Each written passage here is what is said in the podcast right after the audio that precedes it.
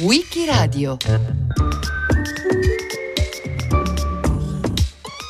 Ana Mendieta raccontata da Patrizia Giancotti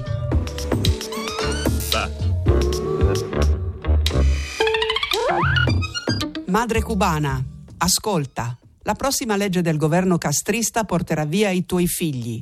Una legge fatta apposta per togliere alle famiglie la patria potestà. Non lasciarti portare via i figli dai comunisti. Vai in chiesa e segui le indicazioni del clero per salvarli. Erano le 8 di sera del 26 ottobre del 1960 e l'emittente americana Radio Swan, apparentemente una radio di intrattenimento che trasmetteva dall'isoletta vicino a Cuba, lanciava così l'Operación Pedro Pan. Da quel giorno, con una serie di notizie che risulteranno false, partirà una delle campagne anticomuniste più crudeli nel contesto della guerra fredda contro la rivoluzione cubana. Un'operazione concertata dalla CIA con la collaborazione della diocesi di Miami, che aveva lo scopo di sottrarre le nuove generazioni alla Cuba castrista, favorendo però anche i ricongiungimenti familiari con gli oppositori di Fidel negli Stati Uniti. Da quel momento l'appello venne ripetuto continuamente e scatenò un'inedita deportazione di massa di minori non accompagnati. I bambini che vennero imbarcati sugli aerei di linea della Pan American furono oltre 14.000, compresi migliaia di neonati che si vedono nelle fotografie dell'epoca posizionati in apposite culle che occupano i sedili dell'intera aeronave. 14.000 bambini che sarebbero sbarcati poi in Florida per essere smistati in campi profughi, strutture ecclesiastiche e famiglie americane che li avrebbero adottati. Tra loro c'era Anna Mendieta, 12 anni, che diventerà una delle artiste più significative del panorama mondiale.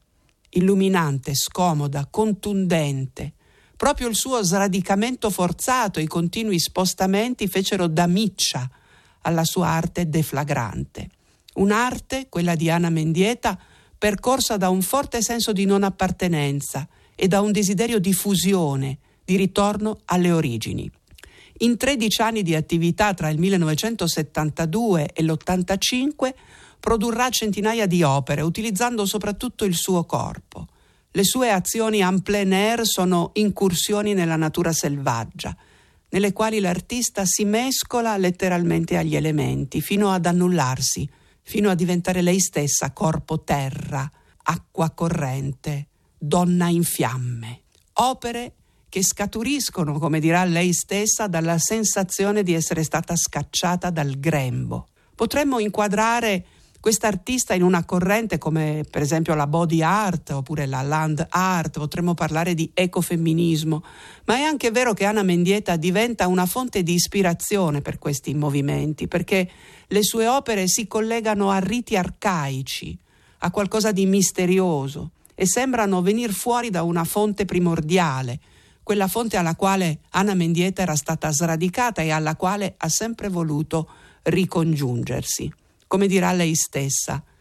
L'inizio della mia ricerca di un posto nel mondo e il tentativo di definire il mio essere prendono avvio proprio da quella separazione. Era come se fossi stata strappata dal ventre materno.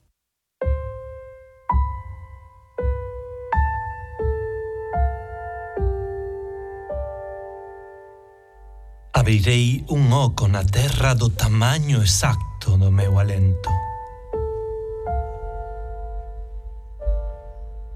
da promiscua floresta ao leite do río, propagarei o rito deste incendio, luz nefasta.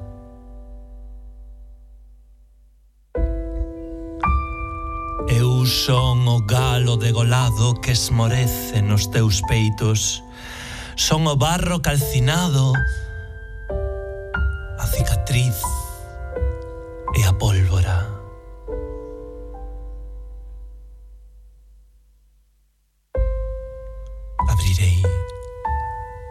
abrirei na terra un oco do tamaño exacto do meu verso. Oggi è il compleanno di Anna Mendieta, che nasceva il 18 novembre del 1948 a Lavana. La sua era una famiglia benestante dell'alta borghesia, i genitori erano entrambi molto colti, affascinanti, appartenevano a famiglie importanti. Sua madre, Raquel Otti de Rojas, era una chimica, una ricercatrice, ma era anche nipote di Carlos Maria de Rojas, proprietario di un grande zuccherificio è noto in tutta l'isola per il suo coinvolgimento nella guerra contro la Spagna per l'indipendenza. Suo padre era Ignacio Alberto Mendieta dell'Isaur, un avvocato del Dipartimento di Stato, ma era anche nipote di un celebre politico, Carlos Mendieta, che nel 1935 fu presidente di Cuba. Ignacio Mendieta inizialmente era molto vicino a Castro, ma divenne un controrivoluzionario convinto lavorò per la CIA e appoggiò i tentativi americani di sovvertire Fidel. Fu lui a determinare la partenza di Anna e della sorella maggiore Raquelin per gli Stati Uniti, correndo il rischio di perderle per sempre piuttosto che vederle crescere nella Cuba comunista. Terminava così bruscamente l'infanzia dorata di Anna, che frequentava le migliori scuole dell'isola, e terminava con una drammatica lacerazione familiare, anche con il distacco dal fratellino più piccolo che rimaneva con i genitori a Cuba. Mis padres me mandaron a mi hermana y a mí, mi hermana tenía 15 y ellos se creían que nos mandaban por un año, pero o por un tiempo corto porque ellos estaban seguros de que la revolución no iba a, durar pero la separación fue di 19 anni, no? La madre, molti anni dopo, dichiarerà di non aver mai pianto così tanto nella sua vita come nel giorno in cui vide le due sorelle andare via. Era l'11 settembre del 1961. Sole, Anna e Rachelin di 12 e 15 anni salivano sull'aereo della Panam. Non conoscevano neanche una parola di inglese, anzi una la conoscevano, Freedom, gliel'aveva insegnata il padre perché potessero gridarla all'arrivo negli Stati Uniti. Anna e Rachelin restarono nei campi profughi per alcune settimane e da lì vennero spostati in diversi istituti, famiglie affidatarie e orfanotrofi. Proprio su richiesta del padre non rimasero a Miami perché era troppo vicina a Cuba e vennero quindi destinate all'Iowa, lo stato del Midwest tra il Missouri e il Mississippi. Così passarono i loro primi cinque anni negli Stati Uniti, quelli più difficili, e solo nel gennaio del 1966 la madre e il fratello riusciranno a raggiungerle in America. Il padre invece fu arrestato e fu condannato per collaborazionismo per la sua partecipazione all'invasione della Baia dei Porci. Dovette scontare 18 anni di carcere e riuscì a raggiungere la famiglia in America solo nel 1979 a pochi mesi dalla sua morte. Con questa rocambolesca esperienza, Anna, minuta con profondi occhi neri e un sorriso smagliante, diventa una ragazza vulnerabile e sensibile, ma anche una donna coraggiosa, determinata, irruente e selvaggia, tanto da guadagnarsi il soprannome di piccola palla di fuoco. Bella. Dichiarerà nella vita potevo scegliere se diventare una criminale oppure un artista.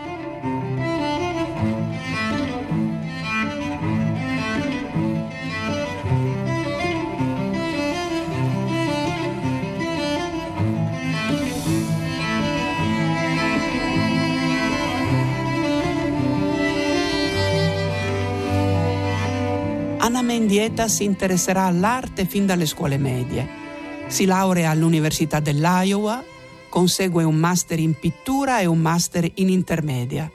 Nel 1972 lascia definitivamente la pittura per la sperimentazione dei nuovi mezzi audiovisivi, per azioni che vengono riprese in Super 8 o in fotografia in 35 mm. Inizia con opere che puntano alla trasformazione del suo proprio corpo, come Glass on Body Imprints, un'opera nella quale schiacciava se stessa contro una lastra di vetro. In uh, trapianto di capelli facciali, Anna trasferisce la barba di un compagno di studi, Mortis Clar, sul suo viso, letteralmente in un taglia incolla che la vede alla fine dell'opera come donna barbuta. Lavori che sono sempre collegati all'alterazione della sua immagine, all'essere fuori dalla norma e anche alla fluidità di genere, una ricerca che continuerà con immagini che la ritraggono con lunghi baffoni neri. Sono questi anche gli anni in cui Anna si avvicina ai movimenti femministi, alla lotta contro la violenza, contro la discriminazione etnica e di genere, che lei subiva nella scuola, nel mondo dell'arte, nella società tutta. D'ora in poi nella sua arte prenderà forma la figura della donna terra, concepita come archetipo, come attivatore di potere magico che si incarna nel corpo stesso dell'artista. Una sua peculiare visione del sacro la porterà anche ad interessarsi di esoterismo, di spiritismo, dell'arte dei popoli originari e di rituali di origine africana. Il richiamo verso la tradizione religiosa afro-cubana che Anna non aveva fatto in tempo a conoscere nell'isola di Cuba iniziava a farsi sentire. Queste le sue parole a proposito. Rimasi per la prima volta affascinata dalla cultura e dall'arte primitiva durante la mia infanzia a Cuba. Queste culture sembrava fossero dotate di una conoscenza interna, di una vicinanza alle fonti naturali. Mi sono immersa negli elementi stessi che mi generarono, utilizzando la terra come tela e la mia anima come strumento. E poi il sangue, anche il suo sangue mestruale diventa un elemento caratteristico delle sue creazioni. Sangue come ferita, come segno di violazione, Così viene utilizzato nel 1973 nella performance che realizza poco dopo lo stupro e l'omicidio di una studentessa del campus. Rapes in Moffitt Street fu la sua scioccante denuncia. Moffitt Street ad Iowa City era l'indirizzo del suo appartamento, dove gli ignari spettatori, credendo di essere stati invitati ad una festa, si trovarono di fronte alla scena del delitto con Anna Mendieta nuda, rovesciata in avanti su un tavolo, le mani legate, insanguinata. Ma se il sangue è violazione, è anche vita, è fluido universale, il sangue è portatore di AC, il principio vitale così come viene definito nei culti di matrice africana. La sua ricerca sfocerà in opere come Body Track del 1973, un'azione ripresa in Super 8 che vede l'artista con le braccia in alto tracciare con le mani intinte nel sangue due linee sulla parete bianca che arrivano fino a terra. E poi nel 74 Blood Writing, dove utilizza il sangue come inchiostro per scrivere la frase She Got Love. In People Looking at Blood, l'artista rovescia del sangue sul marciapiede per osservare poi e filmare le diverse reazioni dei passanti. O ancora in Sudando sangue, vediamo in primo piano il viso di Anna Mendieta immobile, gli occhi chiusi, percorso da dense gocce di sangue che le colano lentamente sulla fronte.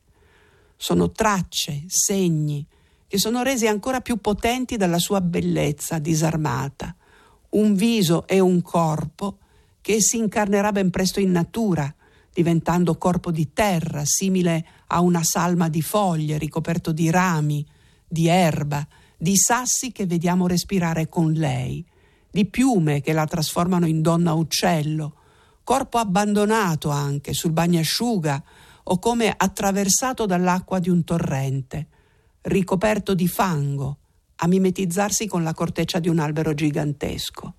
Cerco la forma del mio corpo in un albero, dichiara mentre crea l'albero della vita, quest'opera. Attraverso le mie sculture di terra-corpo, dice Anna Mendieta, divento un'estensione della natura e la natura diventa un'estensione del mio corpo. Le mie opere sono vene dell'irrigazione del fluido universale. Attraverso di loro affiorano la linfa ancestrale, le credenze originarie, i pensieri inconsci che animano il mondo esiste il vuoto nella mia opera, l'orfano, la terra dei primordi senza battesimo e il tempo che ci guarda dall'interno della terra. Questa mia ossessione di riaffermare i legami con la terra è mossa dalla mia volontà di ricollegarmi a una forza femminile onnipresente, all'immagine residua dell'essere che mi avvolge nel grembo materno. Tutta la mia arte è una manifestazione della mia sete di esistere. Una sete, quella di Anna Mendieta, che si esprime anche nel corpo in assenza, che diventa silhouetta, sagoma, una sagoma scavata nella terra o nel letto di un fiume, rupestre, fluttuante, in fiamme, una forma vuota da riempire, da riempire con gli elementi, col ghiaccio, con la polvere da sparo, con la terra, col muschio. La natura stessa, il mondo vegetale e minerale al completo prendono posto nella forma del suo essere, riempiono così lo spazio dal quale era stata scacciata. Mia abuela, mi famiglia, eh, siempre, ella, mi abuela, sin saberlo yo creo, me politizó desde muy jovencita. ¿Dónde está tu abuela? En Cárdenas. Porque ella siempre me habló, el padre de mi abuela era un general Mambí de la Guerra de Independencia, Carlos María de Rojas, eh, jefe de la Brigada Cárdenas, y ella siempre me contó todos los cuentos de, de la guerra, toda la historia de Cuba y todo toda la parte de la familia y eso. Yo siempre me he sentido de que, de que para mí es, un, es, una, es, un, es una relación personal que yo tengo con Cuba, en ese sentido, muy real. Sono più di 200 le silhouettas di Anna Mendieta nel mondo, a partire da quelle che ha realizzato in Messico nel parco archeologico di Yagul o nel monastero abbandonato di Quilapán de Guerrero. Le sue silhouettas si trovano su spiagge oceaniche, nelle grotte, sui campi. Il calco del suo corpo resta impresso nella materia, si trasforma e l'opera viene pian piano rimangiata dalla natura o prende fuoco, come possiamo vedere nell'opera Anima in fiamme, in uno dei suoi celebri filmati senza fine che continuano eh, in looping, no? dove si vede una struttura enorme, una sagoma verticale gigantesca che avvampa con grande potenza per spegnersi poi a poco a poco fino all'ultimo lumicino del cuore. Un lavoro, quello delle silhouettas, che accompagnerà Anna Mendieta dal 73 fino alla morte, appunto al 1985. Immagini che devono la loro potenza anche al fatto di essere effimere, di essere deperibili e quindi in perpetua trasformazione, destinate ad essere riassorbite dalla natura fino ad annientarsi. Sono anche opere che hanno una misteriosa capacità di ipnotizzare, di risucchiare chi le osserva nella loro ritualità. Hanno una particolare forza mistica che viene descritta come vita e morte in vita o come decostruzione dell'identità opere insomma incentrate sulla cancellazione stessa del sé e sull'esperienza del superamento del corpo nel suo defluire in un tutto. A partire dal 1978 le silhouettas di Anna Mendieta fanno poi esplicitamente riferimento a divinità arcaiche, per esempio a quelle che appartengono alla cultura taino o cibonei, anche ad altre entità spirituali legate appunto alla santeria cubana. Proprio in quegli anni, siamo nel 1978, Anna si trasferisce a New York e comincia a stringere amicizie con le grandi artiste femministe dell'epoca. Entra quindi a far parte della Artist in Residence, una galleria americana che è la prima galleria americana che è stata dedicata esclusivamente alle donne. Una grande opportunità per Anna Mendieta di fare rete con una serie di artiste che come lei erano in prima linea nel movimento femminista, anche se dopo un paio d'anni dichiarerà che il femminismo americano è fondamentalmente un movimento di interesse della classe media bianca.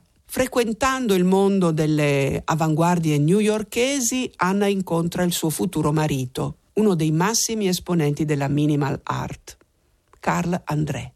Il loro rapporto risulta complesso fin dall'inizio, lui molto razionale, all'apice del successo, geometrico, lei istintiva, passionale, sempre alla ricerca. In quello stesso periodo Anna viene assorbita dalla grande esperienza del ritorno a Cuba, che avverrà poi di fatto nel 1981, esattamente vent'anni dopo il suo esilio forzato.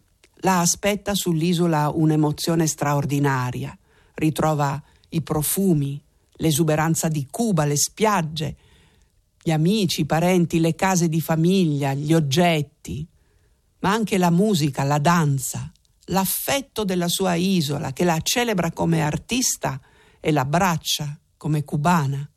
Non più fantasmi, ricordi, ma un'umanità vera, palpitante, piena di calore, così simile a lei.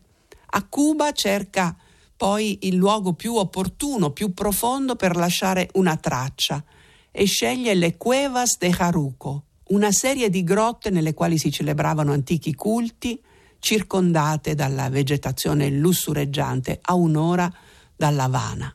In particolare entra nella grotta dell'Aquila e decide di lasciare lì le sue silhouettas rupestri, ispirate a divinità femminili dei popoli originari dell'isola. Sono forme ataviche, dipinte o leggermente scolpite con il sesso femminile profondamente inciso sulla parete. Sono i segni di un rituale comunitario un rituale che permane, che si trasforma, che scompare. A Cuba Anna si ricongiunge anche alla sua attitudine spirituale, al mondo della santeria, a divinità come Chang'o, divinità del fuoco che ha sempre accompagnato la sua vita e la sua arte, oppure Ochum, lo spirito delle acque, della maternità e della bellezza. Dà proprio il suo nome, Oshum, Oshum, a una delle sue silhouettas che si trovano sulla spiaggia di Miami, una sagoma di donna aperta, nella quale l'acqua del mare può entrare e uscire, può andare e tornare da Cuba in piena libertà. My art is grounded in the belief of one universal energy which runs through everything, from insect to man, from man to spectra. from spectra to plant, from plant to galaxy. My works are the irrigation veins of this universal fluid. Through them ascend the ancestral sap, the original beliefs, the primordial accumulations, the unconscious thoughts that animate the world. There is no original past to redeem. There is a void, the orphanhood, the unbaptized earth of the beginning, the time that from within the earth looks upon us. There is, above all, the search for origin. Anna Mendieta amava Roma. Ebbe modo di abitarci per un periodo a partire dal 1983, quando ricevette il premio Roma dalla Accademia Americana che la chiamava nella sua splendida sede del Gianicolo. Fu un periodo di circa due anni molto positivo e fruttuoso per Anna. Dichiarerà di sentirsi profondamente accettata come artista come non le era mai capitato, di sentirsi a casa a Roma, di sentirsi totalmente se stessa. Fece un sacco di amici, frequentò assiduamente eh, le gallerie più all'avanguardia come l'Attico di Fabio Sargentini e conobbe artisti legati ai movimenti di avanguardia, collaborando con alcuni di loro, come Liberatore oppure Nunzio quella luce di Roma, i suoi pini secolari, la sua storia antica ispirarono Anna nelle sue nuove realizzazioni. Opere che realizzerà con cortecce, tronchi, alberi segnati dal fuoco che diventano totem, litografie di foglie. Anna è felice, si fa raggiungere da Carl André e vivranno insieme in un appartamento in via Foraggi, vicino al Foro Romano. La loro storia d'amore turbolenta sembrò persino pacificarsi sotto il cielo di Roma e a Roma si sposarono nel gennaio del 1985.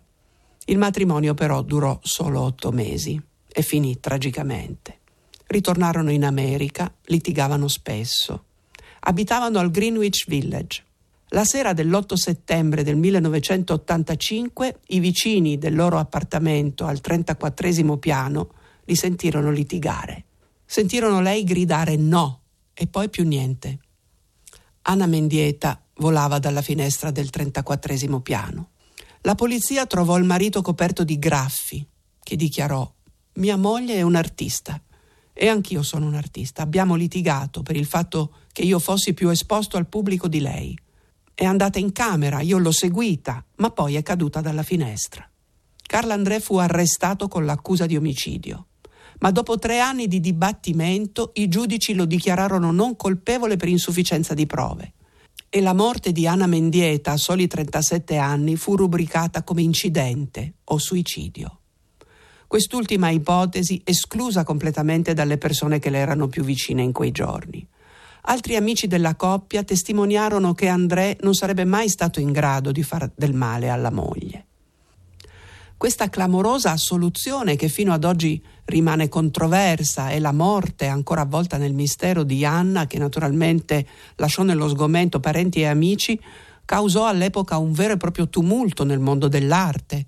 Tra le femministe, tra le attiviste, ci furono molte manifestazioni di protesta nelle quali si additava Carlandré come assassino della moglie.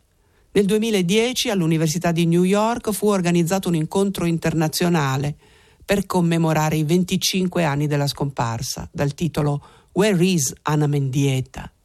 Nel maggio del 2014 un gruppo di protesta femminista ha rovesciato del sangue con delle viscere di pollo all'entrata della Dia Art Foundation, dove si stava svolgendo l'inaugurazione della retrospettiva di Carl André, che nel frattempo ha continuato la sua vita di artista e che oggi ha 86 anni.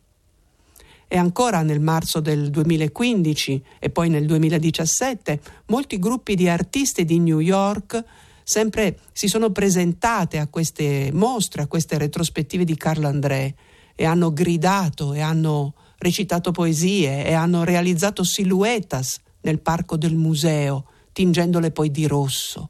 E hanno distribuito cartoline dove sopra c'era scritto Carl André è al museo Geffen. Donde sta Anna Mendieta? Dov'è Anna Mendieta? Forse è nell'impronta bruciata della sua mano sul legno, una mano che brucia ed è bruciata dalla vita. Questa è l'opera che ha aperto la sua prima grande retrospettiva europea al Castello di Rivoli nel 2014. Anna Mendieta è nel lavoro di ricerca e nel sorriso della nipote, così simile al suo, Raquel Cecilia, una donna che si dedica a raccogliere, a rimettere insieme, a ricostruire tutto il lavoro della zia, anche appunti, cassette audio, oggetti, film inediti, come quello in cui la si vede nuda su fondo scuro, mentre le spuntano due grandi ali iridescenti.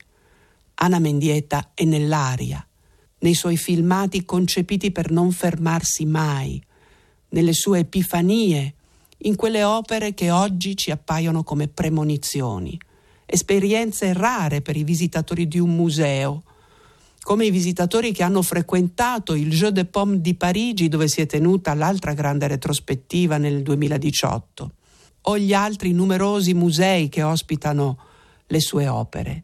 Dov'è Anna Mendieta? Ce lo dice lei stessa. Non penso che morte e vita si possano separare. Penso che tutti siamo in ogni elemento e che in ogni elemento scorra un'energia universale, dall'insetto all'uomo, dall'uomo al fantasma, dal fantasma alla pianta, dalla pianta alla galassia.